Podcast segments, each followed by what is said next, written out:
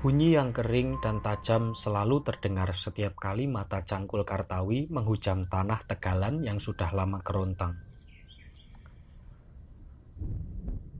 Debu tanah kapur memercik. Pada setiap detik yang sama, Kartawi merasa ada sentakan keras terhadap otot-otot tangan sampai ke punggungnya. Dan petani muda itu terus mengayun cangkul.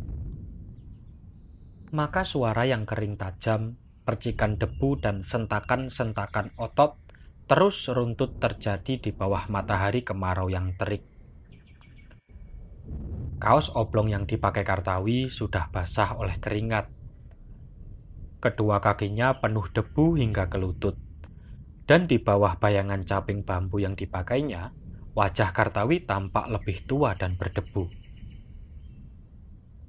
Ketika lajur garapan mencapai batas tanahnya, Kartawi berhenti mengayun cangkul. Petani itu tegak dan diam. Ia ingin mengembalikan tenaga dengan memompakan udara dari paru-paru ke segenap otot-ototnya. Kedua matanya menyipit dan menerawang datar ke depan. Di hadapannya, sejauh mata memandang adalah wajah kemarau yang menghampar di atas dataran tanah berkapur. Rumput dan perdu kehilangan hijaunya, pepohonan meranggas dan ratusan hektar tanah tegalan itu kerontang. Lereng bukit kapur jauh di utara menjadi dinding warna kelabu dengan bercak-bercak putih, bisu, dan tandus. Dari kejauhan, udara di atas permukaan tanah tampak berpendar, Sementara di langit yang kosong, burung layang-layang berterbangan dalam kelengangan. Kedua mata Kartawi masih menerawang ke depan. Dari latar belakang permukaan bumi yang berpendar itu, tiba-tiba Kartawi melihat Citra Jum, istrinya. Entahlah, tiba-tiba Kartawi merasa ada tekanan menusuk dadanya. Ada segumpal sabut kelapa mengganjal kerongkongannya. Otot-ototnya terasa kehilangan tenaga. Jemari yang menggenggam ganggang cangkul mengendur. Kepalanya pun tertunduk. Kartawi menarik napas panjang kemudian berjalan lesu meninggalkan lajur garapan menuju tempat teduh di bawah pohon johar. Petani muda itu mendadak kehilangan semangat bekerja. Kartawi berdiri dalam keteduhan pohon johar yang masih mempertahankan daun-daun terakhir.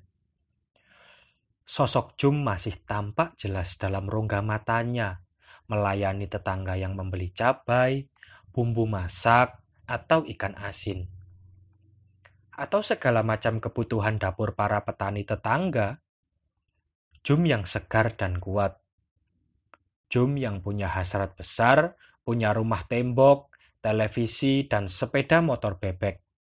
Dan demi cita-cita itu, Jum merasa tak punya jalan kecuali bekerja keras dan mau menempuh segala upaya agar warungnya maju dan laris.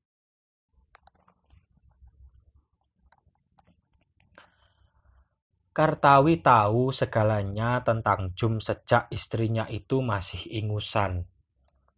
Ketika bocah, Jum paling betah main warung-warungan.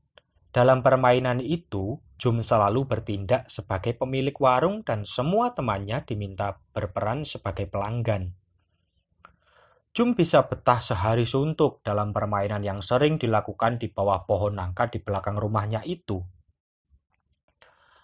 Setelah menjadi istri Kartawi, maka Jum tidak minta apa-apa kecuali dibuatkan warung yang sebenarnya.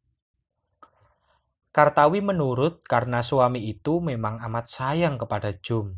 Maka Kartawi menjual dua ekor kambing dan menebang beberapa pohon. Satu di antaranya pohon bacang. Mengapa bacang? Adalah karena usulan Jum. Kata Jum yang mengaku telah tahu ilmu perwarungan, harus ada kayu dari pohon buah-buahan dalam bangunan warung. Kang, Kata orang-orang tua, kayu dari pohon buah-buahan bisa memancing selera pembeli. Kata Jum dulu pada suaminya. Kartawi hanya menjawab dengan senyum dan dua hari kemudian berdiri sebuah warung kecil di depan rumah pasangan muda itu. Warung Jum langsung hidup. Jum tampak tekun dan gembira dengan warungnya. Mungkin Jum berpendapat, hidup baginya tak bisa berarti lain kecuali membuka warung. Dengan warung itu, Jum terbukti mampu mengembangkan ekonomi rumah tangga. Pada tahun ketiga, sementara dua anak telah lahir, Jum berhasil meraih salah satu keinginannya, memiliki rumah tembok. Tahun berikut, ia sudah punya televisi hitam putih 14 inci. Kini giliran sepeda motor bebek yang ingin diraih Jum dan Kartawi sepenuhnya berada di belakang cita-cita istrinya itu. Soalnya sederhana. Punya istri yang pergi kulak dagangan naik sepeda motor sendiri adalah prestasi yang sulit disamai oleh sesama petani di kampungnya. Pokoknya Kartawi merasa jadi lelaki beruntung karena punya istri Jum.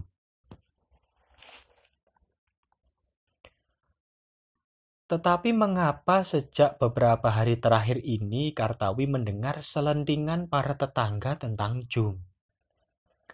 Entah dari mana sumbernya para tetangga mengembangkan cas ciscus bahwa Jum pekan lalu tanpa setahu suami pergi mengunjungi Pak Koyor. Orang pandai dari kampung sebelah. Orang bilang, Jum pergi ke sana demi memperoleh penglaris bagi warungnya. Soal mencari penglaris, Kartawi maklum bahkan setuju. Ya, Kartawi memang percaya meraih cita-cita tidak cukup dilakukan dengan usaha nyata. Namun masalahnya, cas ciscus para tetangga mengembang lebih jauh.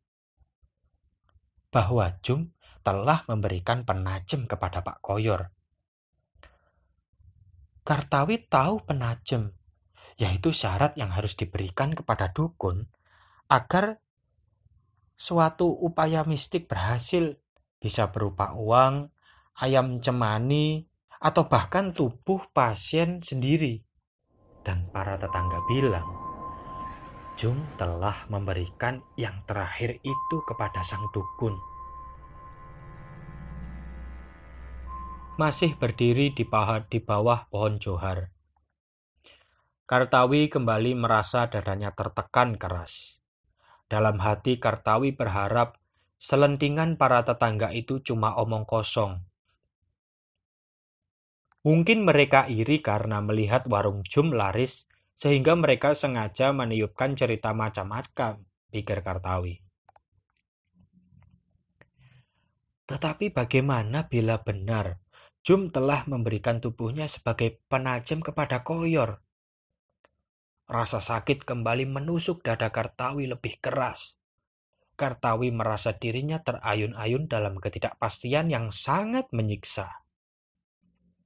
Karena sadar hanya Jum sendiri yang bisa memberinya kejelasan, Kartawi memutuskan segera pulang meskipun hasil kerja siang itu sama sekali belum memadai. Berteman bayang-bayang sendiri, Kartawi melangkah mengikuti jalan tikus yang membelah tegalan Cangkul membujur di atas pundak dan tempat minuman dalam jinjingannya. Pada sebuah simpang empat kecil, lelaki itu berbelok ke arah timur. Suara dedaunan kering yang remuk terinjak mengiringi setiap langkah petani muda itu. Ketika sampai di rumah, Kartawi melihat Jum sedang melayani beberapa pembeli. Sebenarnya Kartawi hampir tak tahan menunggu sampai Jum punya peluang untuk diajak bicara. Namun ternyata suami yang sedang memendang kejengkelan itu harus bisa menahan diri sampai sore, malah malam hari. Selagi masih ada orang terjaga, Jum harus siap melayani mereka. Bahkan sesudah warung itu ditutup pun, tak jarang ada pembeli mengetuk pintu maka pertanyaan tentang benar tidaknya cas ciscus para tetangga itu baru bisa diajukan oleh Kartawi ketika malam sudah larut. Anak-anak pun sudah lama tertidur. Dan Jum yang saat itu sedang duduk menikmati televisi tampak tak berminat menanggapi pertanyaan suaminya. Kartawi bangkit dan mematikan TV, lalu duduk kembali dan mengulang pertanyaannya dengan tekanan lebih berat. Ya, Kang. Pekan lalu saya memang pergi kepada Pak Koyor, kata Jum dalam gaya tanpa beban. Setiar, Kang, supaya warung kita tetap laris. Kamu tahu, Kang, sekarang sudah banyak saingan. Kartawi menelan ludah. Ia merasa ada gelombang pasang naik dan menyebar ke seluruh pembuluh darahnya. Di bawah cahaya lampu listrik 10 watt, wajahnya tampak sangat berat. Dan kamu memberi dia penajam? Iya. Tanya Kartawi. Suaranya dalam dan makin berat. Tatapannya menusuk mata istrinya. Jum hanya sekejap mengangkat muka lalu tertunduk dan tersenyum ringan. Wajahnya pun kembali cair. Kang, kamu ini bagaimana? soal memberi penajam itu kan biasa. Jadi, jadi betul kamu. Tangan Kartawi meraih gelas yang seperti hendak diremuknya dalam genggaman. Otot yang mengikat kedua rahangnya menggumpal. Matanya menyala. Jum menyembunyikan wajah karena mengira Kartawi akan memukulnya. Tidak. Kartawi ternyata bisa menahan diri meski seluruh tubuhnya bergetar karena marah.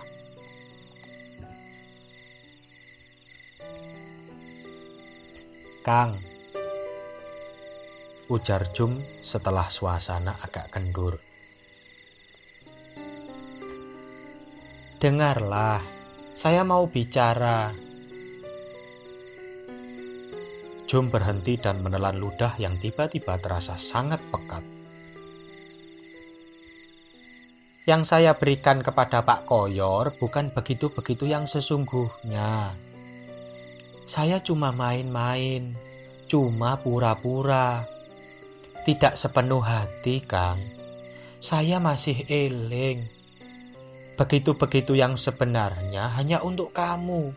Sungguh, Kang. Kartawi tetap membatu. Matanya tetap berbicar. Urat rahangnya masih menggumpal. Dalam perasaan yang terpanggang itu Kartawi melihat wilayah-wilayah pribadi tempat bersemayam harga diri dan martabat kelakiannya terinjak-injak.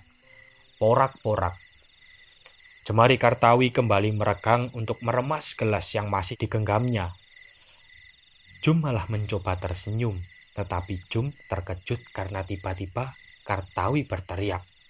Lalu apa bedanya begitu-begitu yang main-main dan begitu-begitu yang sungguhan. Jum kembali menelan ludah.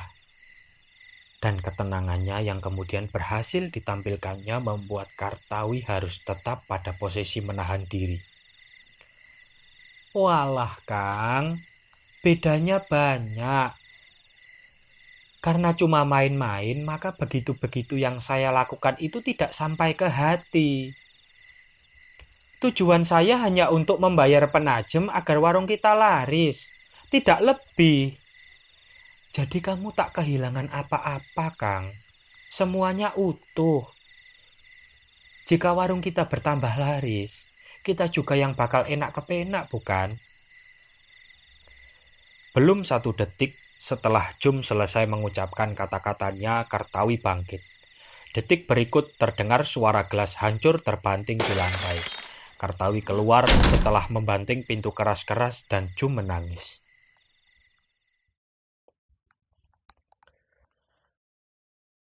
Selama tiga hari, Kartawi lenyap dari rumah. Para tetangga bilang Kartawi begitu tertekan, malu, dan terhina setelah mendengar pengakuan Jum. Malah ada yang bilang Kartawi kembali ke rumah orang tuanya dan telah memutuskan hendak bercerai dari Jum. Namun ada lagi orang bilang, Kartawi pergi hanya untuk menghibur diri dengan cara jajan. Dengan jajan, Kartawi berharap dendamnya bisa terlampiaskan karena kedudukan antara dia dan Jum menjadi satu-satu. Atau entahlah. Yang jelas Kartawi sendiri merasa setelah jajan, beban pikirannya malah terasa makin berat. Terasa ada bagian jati dirinya yang lepas. Pada hari keempat, Kartawi pulang. Rindunya kepada rumah, kepada anak-anak dan kepada Jum tak tertahankan. Bagaimana juga Jum dan anak-anak sudah lama menjadi bagian hidup Kartawi sendiri. Kemarahannya yang amat sangat tak mampu mengeluarkan Jum dari inti kehidupannya. Namun sampai di halaman Kartawi termangu. Dipandangnya warung Jum yang laris dan telah mendatangkan banyak untung. Dengan warung ini, ekonomi rumah tanggaku bisa sangat meningkat, pikir Kartawi. Keluargaku bisa hidup warek, anget, rapet. Tetapi dada Kartawi kembali terasa remuk ketika teringat penajam yang telah dibayar oleh Jum. Peningkatan ekonomi itu ternyata telah menuntut pengorbanan yang luar biasa dan mahal.